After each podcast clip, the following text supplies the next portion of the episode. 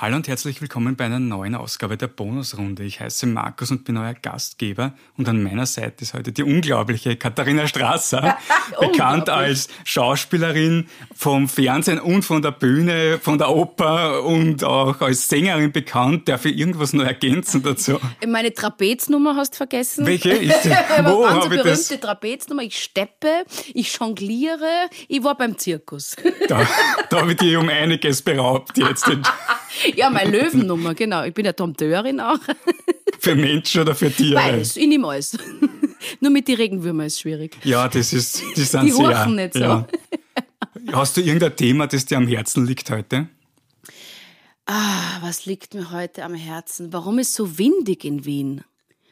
Ja, ich weiß es auch nicht. Fahrt, über das Wetter zu reden. Aber ich war das immer schon. Ich habe gerade heute mit meiner Mama beim Hergehen geredet, vorher noch. Die ist aus Innsbruck und da ist der Föhn. Wir sind das ja gewöhnt. Und jetzt ist das in Wien auch schon. Bist du Wiener? Ja, sicher. Ja, das heißt, du bist Wiener. Ja schon länger hier. Ja, also ich bin an einen windigen Wiener Wind gewöhnt. Ja, schon im Winter ist das immer so, gell? Was? Manchmal ist es so, manchmal. Das kriecht so eine. Ich mag das irgendwie nicht so ganz. Aber gerade vor die Bergen? Ja, aber der Föhn ist ja meistens warm. Das ist eine Südströmung und das ist dann doch meistens warm und das da ist so richtig grauslig. Ja.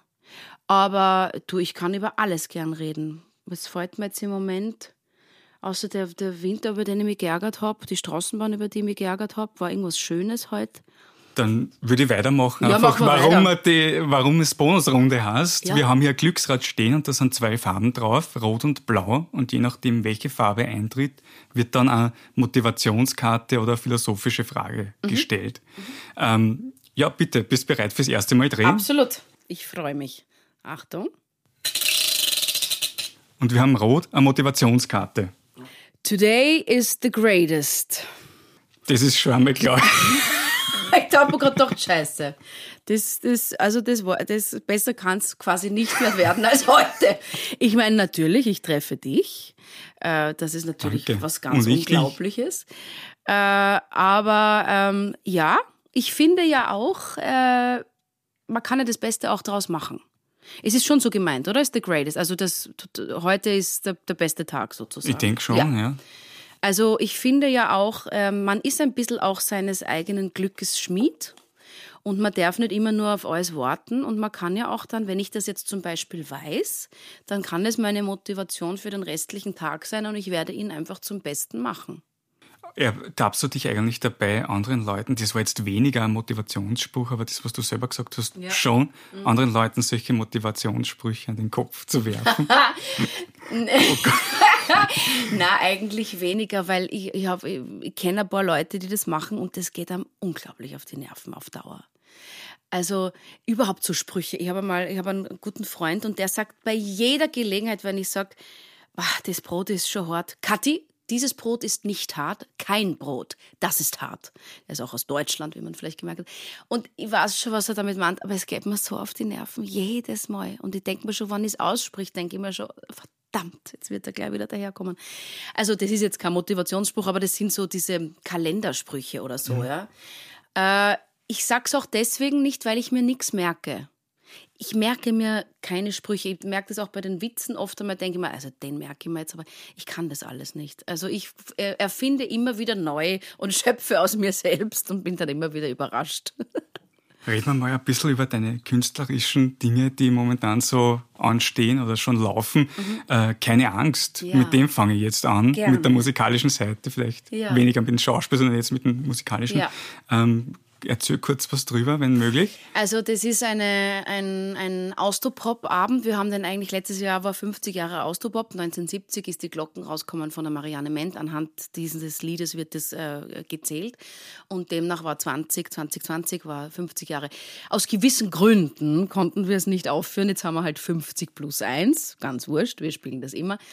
Und es ist ein Konzert. Manche bezeichnen es als Revue, wobei ich auch nicht genau weiß, wo der Unterschied ist. Und ich singe ganz viele Austropop-Songs mit einer unglaublich tollen Band. Also die waren teilweise auch, sind die immer noch mit Austropopern unterwegs und waren unterwegs und habe mir damit so ein bisschen an Kindheitstraum eigentlich erfüllt. Also so wie ich früher mit der Bürsten vorm Spiegel gestanden bin und meine Konzerte gegeben habe, mache ich das jetzt eigentlich live im Rabenhof in Wien, sonst auch in den Bundesländern. Kann man alles auf meiner Homepage sehen. Und freue mich einfach, dass Leute kommen und die bei meinem Ego-Trip mitmachen. Und was würdest du sagen, falls es Leute gibt, die irgendwie gar nichts mit Austropop am Hut haben, was wären essentielle Austropop-Songs, die Leute kennen müssten und die du auch drinnen hast? Naja, die Glocken, wie gesagt, Marianne Mendt ist natürlich schon, muss man schon kennen. Ich finde alles von STS großartig, der Großvater. Aber zum Beispiel, was ich liebe, ist Ludwig Hirsch, die Oma. Mein Gott, na, so viel. Wir haben die Steffi Werger, wir haben natürlich auch die Heimkunst, Seiler und Speer, um jetzt ein bisschen neuer zu werden. Und natürlich Macho und EAV, sämtliche Songs, also viel. Aber ich muss ganz ehrlich sagen, ich habe ja mit dem Austropop auch nicht viel zu tun gehabt. Das erzähle ich auch an dem Abend. Ich bin aus Tirol und außer es lebe der Sport und Skifahren, kennen wir dort nichts. Muss an der Sprache liegen. Das ist auch so ein Ding, wo man überlegt, wieso ist der Austropop in Innsbruck und in Vorarlberg eigentlich da nicht hinkommen. Das muss am Wienerischen liegen. Dazu würde mich eher was interessieren. Ja. Ist das irgendwie schwierig, wenn man da jetzt ein Potpourri an Songs hat? Du bist zwar eine sehr gute Sängerin, aber gibt es bei Austropop irgendwelche Schwierigkeiten, an die man sich irgendwie herantasten muss und überwinden muss? Das ist eine gute Frage. Erstens ist die Tonart meistens die falsche für mich, weil das ja meistens Männer gesungen haben. Also die Lieder von den Männern, die Lieder der Frauen gehen natürlich. Jetzt muss man es meistens höher machen. Dann klingt aber das ganze Lied, kriegt ganz einen anderen Klang, wenn das jetzt ein Ganzton höher ist zum Beispiel. Das ist nicht immer gut. Wir haben versucht, das irgendwie dann auch neue Arrangements zu machen. Sowas wie Falco ist sowieso total schwer, weil das ist irgendwie nicht wirklich Rap, es ist nicht gesungen, es ist sowas dazwischen. Das habe ich mir halt selber angeeignet, aber ich glaube auch, dass der Reiz an dem Abend liegt, wir sind ja nicht einfach nur eine Coverband, die du jetzt auf irgendeiner Hochzeit hinstellen kannst oder auf einem Ball, sondern wir machen schon das auch ein bisschen anders. Also ich hatte nicht den Anspruch, alles neu zu erfinden, weil vieles ist ja sehr, sehr gut. Aber ich habe natürlich das ein bisschen für mich persönlich so gemacht. Also es ist durchaus nicht allzu leicht. Und die Lieder sind oft viel schwieriger, als man glaubt. Zum Beispiel Großvater, 1000-mal im Radio gehört, aber sing das einmal. Das ist rhythmisch total schwierig. Also das habe ich mir richtig, ich kann ja keine Noten lesen, nur immer hören. Das habe ich mir richtig eingezogen, bis ich das einmal können habe. War nicht leicht. Dadurch zeigst du ja, du musst aber Fan sein von der Musik. Was ist es, was du selber in der Musik suchst, wenn du Lieder anhörst für dich selber und daraus mitnimmst? Ich mag gern, wenn es eine Geschichte erzählt. Und das finde ich beim Austropop so schön, dass das oft nicht nur ein Gefühlszustand ist, der dann 3 Strophen lang geht, sondern eine Geschichte. Im modernen Austropop haben das zum Beispiel Seiler und Speer eben mit Heimkunst perfekt gemacht. Ne? Das ist einfach, das könntest vorlesen auch. Das ist eine richtige Geschichte. Und das ist bei vielen Austropop-Nummern auch so. Und das finde ich, das gefällt mir wahnsinnig. Diese Art Song zu schreiben, finde ich ganz, ganz toll.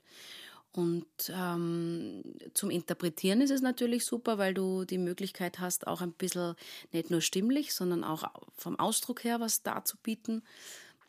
Und man hat die Möglichkeit, mir hat Anna ein Riesenkompliment gemacht, nach einer Vorstellung gesagt, so eine kleine, er hat glaube ich sogar zart gesagt, wobei ich sage es jetzt einfach mal trotzdem, eine kleine zarte Frau und so viele Stimmen in dieser Frau.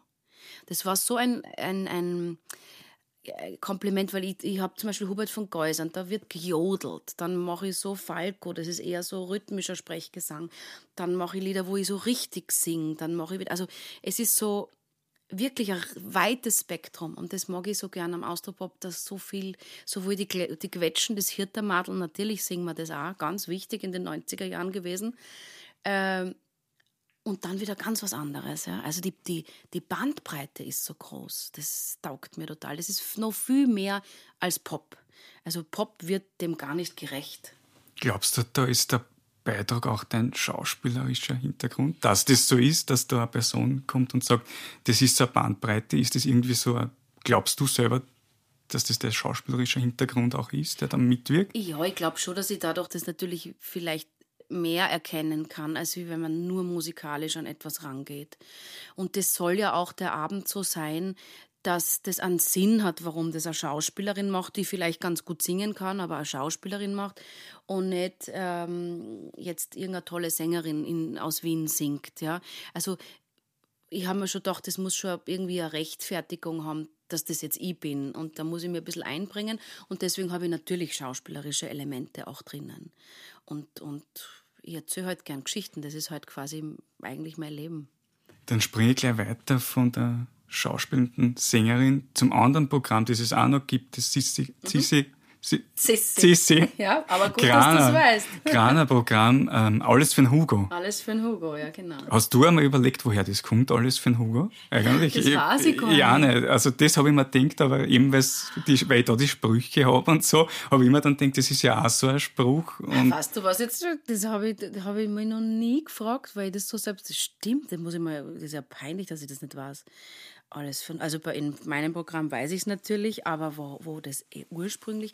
Ich meine, es ist immer so, der Hugo, das ist so ein bisschen wie der Starscheißer-Karl in Wien, oder? So ein bisschen, wer macht das Ding? So ja, Hugo? Irgendwie der Armer, der sich halt mit allen angeben muss, oder? So, ist das sowas? Ich weiß, also umsonst, es ist ja ein ziemliches Schimpfwort so gesehen, weil es heißt ja umsonst. Ja. Ja. Es ist alles umsonst sozusagen. Ja, gute Frage. Nächster Punkt, den ich heute noch machen muss, um diesen Tag zu meinem besten Tag zu machen. Aber falls du gerne noch was über dieses Programm sagen willst. Ja, die Cissy spielen wir jetzt schon einige Jahre. Das liebe ich auch immer noch. Das ist natürlich toll. Cissy Grana, diese wunderbare, die Süße und ihr Mann Hugo Wiener, eben deswegen. Und das ist ein Solostück mit Liedern von ihr drinnen, mit einem Pianisten. Und wir sind immer noch in den Bundesländern unterwegs. Man kann das alles eben auf meiner Homepage sehen, um hier nochmal Werbung zu machen, weil ich weiß die Termine gar nicht auswendig. Und das spiele ich immer noch gerne und das spiele ich auch, solange man das möchte. Also es gibt für meine Programme eigentlich keine, die müssen nie zu Grabe getragen werden, sondern ich dachte, das in 5 Jahren noch spielen. Also da gibt es Open End, würde ich sagen. Eben weil es so eine zeitlose Sache ist, würde ich ja gerne fragen, du hast dich ja historisch ein bisschen damit beschäftigt. Mhm. Wie hat sie, weil es auch humoristische Aspekte gibt, der Humor seit damals geändert? Hast du da schon einmal drüber nachgedacht, irgendwie? Ja, ich finde, für dich? Ja, eine gute Frage auch. Ich finde nicht so sehr. Also ich bin immer noch davon überzeugt, Humor ist Geschmackssache, total. Ja, es ist wirklich schwierig. Trotzdem bin ich davon überzeugt, dass eine gewisse Art von Humor alle verstehen. Ich sage immer, den richtigen. Aber wenn man es wirklich richtig erwischt, glaube ich, dass 99% lachen. Und weil das dann was ist, was jeder Mensch irgendwie spürt. Also das glaube ich schon, dass es ist nur so schwierig, das in Worte zu fassen und es gibt auch kein Rezept dafür, weil jeder es anders empfindet. Aber wenn es gut ist, merkst du das. Aber es ist schwierig, deswegen sage ich auch immer, Komödien zu machen, ist viel schwieriger, wie ein Drama zu spielen. Darum nervt mir das oft so im österreichischen Kino, dass die Komödien so belächelt werden und immer nur so dargestellt werden, als wäre das keine Kunst. Das ist die wahre Kunst, muss ich ganz ehrlich sagen, weil wenn man jemanden zum Lachen bringen kann, dann kann man den auch berühren. Und das geht dann Hand in Hand. Aber jemanden zum Lachen zu bringen, ist die hohe Kunst. Du hast vorhin kurz deinen Kindheitstraum angesprochen und dazu würde ich gerne fragen, kannst du dich an den Moment erinnern, nachdem du gesagt hast, wow, jetzt werde ich Schauspielerin, wenn ich sagen darf, dass das ist die Hauptsache ist, ich lege es jetzt auf das, oder werde Künstlerin, sage ich einmal jetzt so, kannst du dich daran erinnern? Es war nie dieser Moment, den du jetzt beschreibst, weil das ging schleichend, beziehungsweise das war irgendwie immer klar. Das kommt aber daher, dass ich in einer Schauspielerfamilie geboren wurde. Also in eine Familie geboren. Es war nie so wie, ich glaube, jetzt werden die Eltern wahrscheinlich Volksschullehrer sind und du spürst diese Leidenschaft in dir und irgendwann sagst, so, und jetzt heute beim Mittagstisch sage ich es euch allen, ich werde jetzt Künstlerin. Also diesen Moment gab es einfach nicht, weil das irgendwie immer klar war. Weil wenn du ein Schauspielerkind bist, ich merke das ja jetzt schon bei meinen Kindern, wo dann die Leute sagen, na, das wird einmal eine Schauspielerin, na, die hat ein Organ, das wird einmal eine Sängerin. Die Leute sind ja so, ne? Und das war natürlich bei mir genauso. Also man hat das immer schon so mitgekriegt die ganze Zeit. Und dass ich dann sage, okay, ich mache es wirklich, war nimmer das große Aha-Erlebnis. Es wäre eher umgekehrt, glaube ich, gewesen, wenn ich jetzt gesagt hätte, du Mama, und weißt was, und jetzt studiere Biochemie, weil das ist das, wofür mein Herz wirklich brennt. Ich glaube, das wäre eher der Moment gewesen. Aber viele Leute stellen sich dann oft das als sehr glamouröse Sache vor und ja. Ich stelle jetzt das vielleicht eine blöde Frage an die, gab es je irgendwie bei dir diesen Gedanken, wie wäre es, wenn ich was anderes gemacht hätte? Oder wie würde das dann ausschauen? Oder also, den Wunsch in die Richtung? Ja, natürlich der Gedanke an sich, so dass man prinzipiell mal drüber nachdenkt, wie wäre es, wenn ich was anderes gemacht hätte, gibt es schon immer wieder, wird aber total schnell im Keime erstickt, weil ich erstens nichts anderes kann und mich nichts anderes interessiert. Da wird es schon mal schwierig. Aber den Gedanken, mein Gott, hätte ich was Gescheites gelernt, so ein bisschen im Spaß habe ich oft, weil du sagst glamourös, wenn man so auf Tour ist, ja, nicht wenn man jetzt an den großen Häusern spielt, da ist das ein bisschen anders, aber wenn man jetzt so auf Tour ist und in Buxtehude oder der Thomas sagt immer, die Ochsentour macht, also so richtig auch in der Pampa überall unterwegs ist, was ich teilweise auch ein bisschen mache, und dann hast du keine gescheite Garderobe, dann ist das Heisel, ich habe schon Heiseln gehabt, da gab es überhaupt kein Klo. Da habe ich mich draußen im Busch pinkeln müssen vor der Vorstellung. Dann kannst du dich nirgendwo gescheit umziehen, dann gibt es keine Heizung, dann haben die vergessen, was zum Essen zu besorgen. Dann, also das ist schon manchmal, und dann sitze ich da und denke mir, mein Gott, war die nur jetzt einfach Lehrerin, dann war die wahrscheinlich in einem geheizten Raum oder ich weiß nicht was. Ja. Also solche Momente gibt es schon oft. Also mit Glamour hat das gar nichts zu tun. Dann würde ich sagen, das Rad wartet ein weiteres Mal auf dich. Juhu. Wir haben blau. Eigentlich blau. Knapp blau, philosophische Frage. In welchen Momenten denkst du, dass du deiner Mutter oder deinem Vater immer ähnlicher wirst? Hättest du uns aufgelegt, oder? Oh Gott. Ja, naja. Also, ich denke es mir oft eher umgekehrt. Ich denke mir weniger, dass bei mir, das ist jetzt wie die Mama, sondern wenn sie dann was macht, denke ich mir, das ist jetzt genau ich. Und dann bin ich auch erschrocken, ne? Weil dann denke ich mir, na schau, so weit haben wir es schon gebracht. Also man wehrt sich ja, also zumindest war das bei mir so schon, in einem gewissen Alter will man das natürlich gar nicht, ist ja auch wichtig so, man muss sich ja auch abkapseln und da will man das überhaupt nicht. Ich habe Gott sei Dank schon einmal den Vorteil, dass ich komplett anders ausschaue wie meine Mutter. Das ist vielleicht manchmal auch nicht so leicht, wenn man das Minimi ist. Meine Mama hat schwarze Haare, hat eine lange, eckige, kantige Nase, also die schaut komplett anders aus. Würde kein Mensch denken, dass das meine Mama ist. Aber zum Beispiel Gesten von ihr. Wenn sie mir was erzählt, sie ich mich. Oder Gedankengänge auch, wo wir einfach im Endeffekt dann gibt's, wir sind auch in vielen Dingen ganz unterschiedlich, aber es gibt ganz viele Dinge, wo man denkt, da weiß ich jetzt einfach genau, wie sie das denkt oder ich würde das genauso tun, also in diesen Sachen. Negativ eigentlich gar nicht so, weil meine Mama eigentlich ziemlich cool ist. Dann mache ich gleich weiter mit dem weiteren künstlerischen Ding, das man sich von dir momentan ausschauen kann, ja. Natürlich am Theater in der Josefstadt, ja. Das perfekte Geheimnis. Ja. Um was geht's da? Das ist dieser Stoff von dem Kinofilm, der auch war. Das ist eigentlich ein italienischer Stoff von Pedro Genovese. Ich sage immer Pesto Genovese. Man möge es mir verzeihen, lieber Pedro. Das wurde dann in ganz vielen Ländern verfilmt. Also das ist die Geschichte, wo 3 Pärchen sich zu Hause bei einem Paar treffen, zu einem schönen Abendessen, und man kommt, irgendwann sagt eine, spielen wir doch ein Spiel, und das Spiel bedeutet, wir schalten jetzt alle unsere Handys auf laut und alles, was reinkommt, in welcher Form auch immer, wird vorgelesen, alles, und auf laut gestellt, jeder Anruf, und die stimmen zu, was mir unerklärlich ist. Noch dazu, wo die alle wirklich Dreck am Stecken haben. Und die schlittern halt dann so von, es ist eigentlich eine Komödie, aber wie das so ist, schlittert, das ist ja auch ganz schön, von einer kleinen Hoppala in eine größere Katastrophe und am Schluss ist es schon ziemlich aufgelöst, die ganze Geschichte. Ist aber auch ganz klar. Also ich glaube, dass es war sehr erfolgreich, der Film, und es läuft auch in den Kammerspielen Gott sei Dank super, die Leute kommen, ganz, ganz toll, was ja im Moment nicht so selbstverständlich ist. Und ich glaube, das Thema ist schon was, da kann jeder was damit anfangen, weil auch die Oma, die Abonnentenoma weiß, was ein SMS ist. Ja? Und dass das vielleicht sich nicht immer gut ausgeht, kann man auch in der österreichischen Politik sehen, was das bedeutet. Und auch im privaten Umfeld glaube ich nicht, dass das sie wirklich gut ausgehen wird. Also ich möchte das nicht spielen. Hast du so generell die Frage, weil ich natürlich keinen Einblick habe auf das Theater und so weiter, selbst wenn wir jetzt gerade über das Theater Einfluss drauf, wie die Rollen angelegt sind, oder ist das unterschiedlich? Oder? Das ist, glaube ich, unterschiedlich. Ich gehe schon davon aus, dass es Regisseure gibt, die wenig Spielraum lassen und genau dir sagen, wie sie das wollen, sogenanntes Regietheater. Das finde ich nicht so spannend. Jeder hat einen anderen Ansatz. Also ich finde, nur erfüllen, also die Freude im Ausfüllen der Figur oder im Erfüllen des Wunsches des Regisseurs zu finden, finde ich schwierig.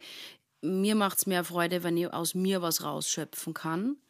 Das ist natürlich dann auch immer, hat auch immer ein bisschen was mit mir zu tun, ist aber dadurch vielleicht auch authentisch. Ich mag das ja, ich mag gern authentische Figuren auf der Bühne. Ich tue mir schwieriger mit so extremen Kunstfiguren, wo ich gar nicht mehr verstehen kann, dass das ja wirklich ein normaler Mensch ist. Das gibt es ja auch, ja, so ganz überdrehte Inszenierungen. Ist vielleicht zum Spielen ganz lustig. In dem Fall spielen wir ganz normale Menschen. Also das ist ja jetzt kein experimentelles Stück, sondern wir spielen ja ganz normale Menschen in meinem Alter eigentlich, die sich zu einem Abendessen treffen. Und natürlich hat jeder ein bisschen eine eigene Geschichte. Jeder Schauspieler bringt ja auch schon ganz was Eigenes mit. Dadurch ist das natürlich dann nicht ähnlich. Aber es ist eher die Schwierigkeit bei diesen Rollen, dass du wenig Text hast. Es ist immer klipp-klapp, 7 Leute sprechen permanent, einer nach dem anderen. Und ich drehe zum Beispiel auf mit Sätzen wie, sind wir die Ersten, ich habe Honigbananen mitgebracht, die gehören noch kurz in den Ofen. Also und mit den Sätzen musst du mal eine Figur behaupten. Das ist gar nicht so einfach. Da ist oft in einem Klassiker ein langer Monolog leichter, weil da hast du eine ganze Seite lang Zeit, den Menschen zu zeigen, wie du leidest oder wie du glücklich bist oder ich weiß nicht was. Das kannst du in diesen Stücken gar nicht, weil die Texte gar nicht so gut sind. Und das ist auch eine Herausforderung. Ja? Musst du dir dann in den Pausen selber überlegen, wie du die verbringst, wenn du jetzt keinen Text hast, wenn da eine Sprechpause ist und du musst aber trotzdem irgendwie was machen? Ja, und was macht man dann am medialsten? Ja, auch gute Frage. Das ist, oft einmal habe ich 5 Seiten gar nichts zu sagen. Das ist sehr, sehr ungewöhnlich. Die Gefahr besteht, dass man overactet, also dass man quasi zu viel macht, wenn die anderen reden. Jetzt ganz blöd gespielt, also nicht ganz so Kasperltheater, aber die Gefahr gibt's. Und dann denke ich mir immer, wie ist das, wenn normale Leute dann reden halt 3 und einer ist ein bisschen ruhiger, das kommt ja vor. Und der sitzt dann im Grunde auch ganz normal, der schaut die an, der horcht zu und dann sagt er halt wieder mal was. Und auf der Bühne hat man halt immer das Gefühl, dadurch, dass man ja auch ausgestellt ist und das natürlich auf eine andere Ebene bringen muss, um es zu transportieren, muss man den richtigen Grad finden, dass das nicht dann gleich nix ist oder privat wirkt, aber auch nicht zu viel wird. Aber im Grunde zuhören und mitleben und warten, bis man wieder dran ist. Also man spielt ja auch, wenn man nicht redet.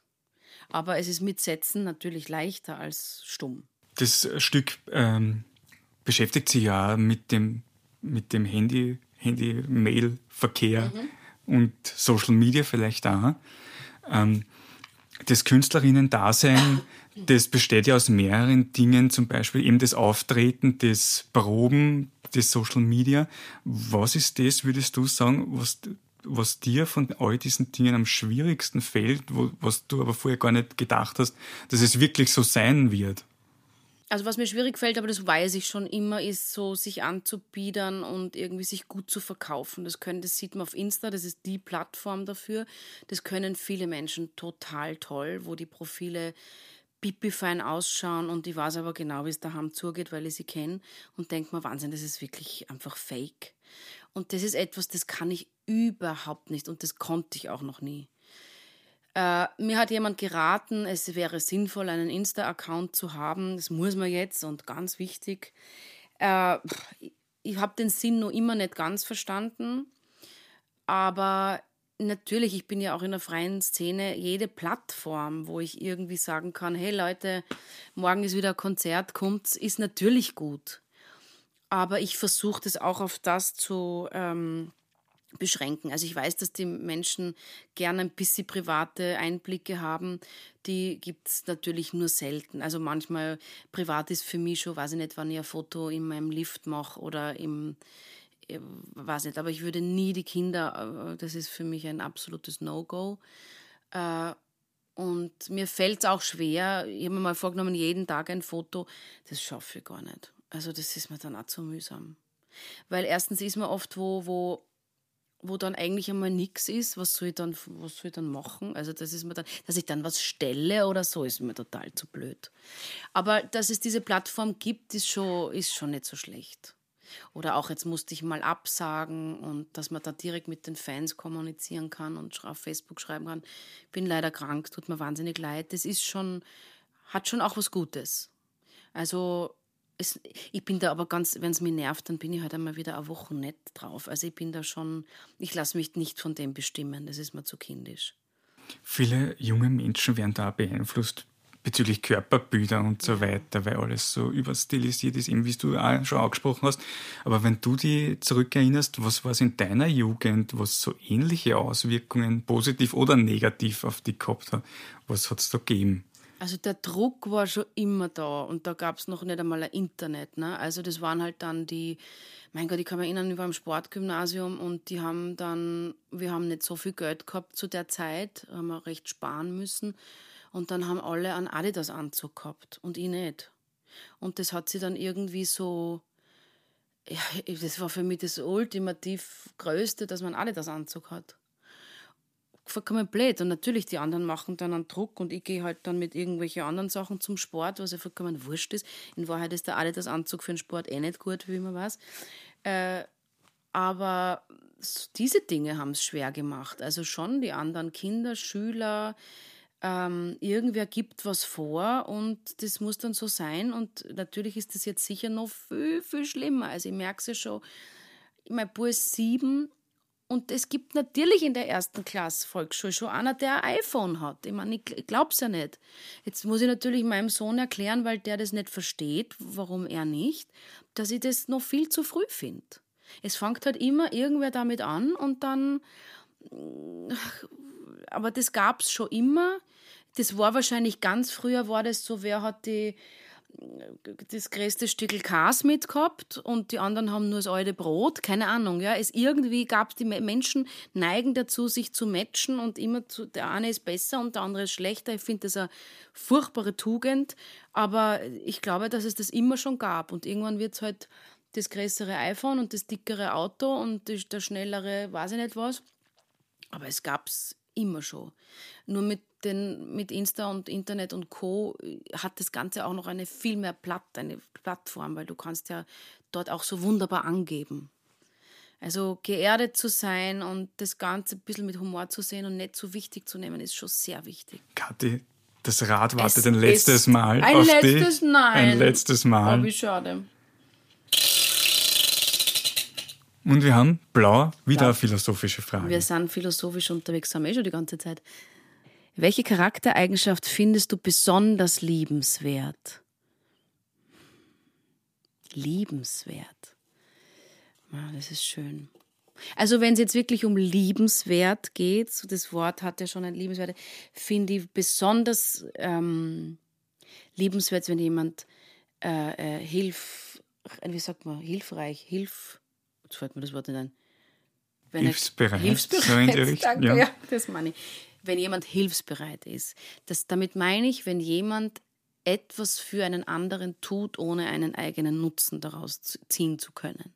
Das finde ich eine große, liebenswerte Charaktereigenschaft, weil ich immer mehr und mehr drauf komme, das ist so ein bisschen jetzt unsere Gesellschaft, dass die meisten eigentlich, viele, man kann das nicht über den Kamm scheren, viele tun nur noch Dinge für ihren eigenen Zweck und zu ihrem eigenen Nutzen. Und wirklich was zu tun, was wem anderen hilft und du aber nichts davon hast, finde ich eine sehr, sehr liebenswerte Charaktereigenschaft. Und wichtig. Also das darf man nicht verlieren irgendwie. Das macht die Gesellschaft aus und uns Menschen. Und das finde ich wirklich toll. Also ich habe zum Beispiel sowas wie, ich habe eine Freundin in München, die sehe ich nicht oft. Ja, aber die habe ich schon ganz lang und wir sehen uns eigentlich sehr selten. Sie hat auch keine Kinder, muss man dazu sagen, aber sie ist Juristin am Münchner Flughafen. Die hat wirklich, wirklich viel zu tun und die muss sich jeden Urlaub ausschneiden. Und wir haben neulich telefoniert und ich habe gesagt, bei uns geht es ein bisschen drunter und drüber und ich habe so viel zu tun und die Kinder und Ding. Am nächsten Tag ruft sie mir an und gesagt, so, ich habe jetzt 7 Tage freigenommen, ich komme. Und das finde ich zum Beispiel wahnsinnig toll. Und das sind aber 7 Urlaubstage oder 5 mit Wochenende, die kriegt sie nicht mehr Druck. Also das sind 5 Urlaubstage weniger in Südtirol auf der Alm zum Beispiel. Das macht sie nur für mich, weil wir haben voneinander in die 5 Tage nicht viel, weil ich bin dauernd am Hackeln und sie hilft mir. Und das finde ich zum Beispiel, das rührt mich richtig. Das finde ich einfach toll. Und so, das kann aber auch sein, wenn ich eine Mutter sehe bei der Straßenbahn, die sie quält, dann helfe ich ihr halt auf mit dem Buggy. Warum denn nicht? Oder eine alte Dame über die Straße führen, sowas. Das ist doch einfach nett. Aufmerksam durch die Welt gehen und hilfsbereit sein. Ich glaube, dann wäre schon vieles ein bisschen besser. Wenn du es überlegst, jetzt mache ich da natürlich einen Bruch mit meiner nächsten Frage. Sonst weinen wir, das passt eh. Muss auch sein. Mhm. Du hast es sicher, oder ich kann mir vorstellen, dass du es vielleicht nicht hast, wenn du dir selbst eine Rolle entwerfen könntest, die du spielen könntest, egal wo. Wie schaut die aus? Auf jeden Fall eine Superheldin. Immer eine Superheldin, aber ich würde eine feministische Superheldin. Wobei es da wichtig wäre, also ich bin eine Superheldin im Alltag, finde ich. Aber wichtig wäre den Grad zwischen, das muss ich noch lernen, was muss man wirklich alles schaffen und wo kann man dann einmal sagen, das schaffe ich jetzt nicht mehr oder das ist mir jetzt zu viel oder das gebe ich jetzt einmal beim anderen ab. Also als Superheldin ja, aber sie muss nicht glauben, sie kann alles allein und die ganze Welt und Ding. Also so eine Superheldin, die aber gelernt hat, auch Dinge abgeben zu können und nicht alles allein zu machen. Also eine Superheldin im Team vielleicht wäre gut, wo so andere Superhelden auch noch dabei sind, die jeder hat so irgendeine Superkraft, dass man nicht alles allein machen muss. Welche Eigenschaften müsst ihr eigentlich noch haben? Weil sehr viele, wenn man heute so schaut, im Kino gibt es viele Filme, die von Männern gemacht werden und dann von denen auch geschrieben. Das ändert sich ein bisschen. Aber was wären deiner Meinung nach weitere Eigenschaften? Interessiert mich ja jetzt natürlich als Fan von solchen Filmen. Aber was meinst du Eigenschaften? Na, wie so eine Figur angelegt werden müsste, deiner Meinung nach. Eine Superheldin, meinst du sowas? Ja. Naja, also ich würde mal weggehen von diesem Bild, dass das immer so eine halbe pornografische Darstellung ist. Also dass die riesen Brüste und Lippen und knappes Outfit, das habe ich nie verstanden, warum die nichts Gescheites anhaben können. Die Frage ist, ob wir jetzt eher von Comic reden oder ob man eher so, also ich denke jetzt immer an Avenger und das ist das, was mein Sohn halt alles schon kennt. Und die sind natürlich dann immer die Wonder Woman und wie es alle hassen, das haben sie ja irgendwie dann nichts an. Kann ja auch so eine im Alltag sein. Also, dass man nicht als Frau definiert wird über das Aussehen, das fände ich einmal einen Riesenvorteil. Dass das auch vielleicht eine sein kann, die optisch jetzt überhaupt nicht heraussticht, wobei das ja auch jedermann Geschmackssache ist, aber nicht so diese Tribute, die man halt immer sieht. Ein bisschen mehr Humor vielleicht manchmal, weil die sind dann, also nicht zu verbissen, es müsste halt ein super Vorbild sein, auch nicht zu verbissen, ein bisschen an Schmäh haben und auch Schwäche zeigen dürfen. Ich glaube, das wäre wichtig, dass Superhelden auch schwach sein dürfen. Das ist das, was ich vorher gemeint habe. Also die müssen auch nicht immer alles schaffen. Also man kennt ja manche Filme, wo die dann so persönliche Krisen haben und so, aber dass das auch noch mehr in einen Alltag integriert wird, dass das einmal, dass nicht immer alles geht. Auch für so jemanden nicht. Dann habe ich zum Abschluss noch zwei Fragen für dich. Die erste ist, wann hatte zuletzt jemand ein Vorurteil über dich und wie wurde das beseitigt? Eins, von dem ich was mitgekriegt habe, ne? Nein, weiß ich jetzt leider gar nicht. Ich bin eine Sauberfrau. Nein, es gibt sicher was, aber vielleicht weiß ich es nicht. Also ich könnte mich nicht, wenn dann war diejenige zu feig, es mir zu sagen, irgendein Vorurteil. Es gibt ein paar falsche Gerüchte, aber das ist was anderes. Ich höre immer wieder, dass ich im Burgenland wohne. Das stimmt überhaupt nicht. Das kann ich jetzt einmal hier sagen. Das ist aber noch das Geringste, was einem Menschen passieren kann, oder? Warst du schon mal in Stenaz? Dort nicht, nein, in der Nähe. Aber sonst Vorurteile, Gott sei Dank, bis jetzt noch nicht. Und die letzte Frage, die ich für dich habe, wenn du ein Album auf eine Insel mitnehmen könntest und gesetzt im Fall, man kann das dort hören irgendwie, welches wäre es? Misseducation von Lauryn Hill. Das kam ja wie aus der Pistole geschossen. Das ist mein Lieblingsalbum, immer schon. Das deckt für mich alles ab. Also wenn es nur eins gibt, dann würde ich mich für das entscheiden. Ja, perfekt. Vielen Dank, Kathi, fürs Kommen. Danke. Das hat mich sehr gefreut. Sehr. Ja, wir hören uns bei der nächsten Ausgabe der Bonusrunde. Tschüss. Baba.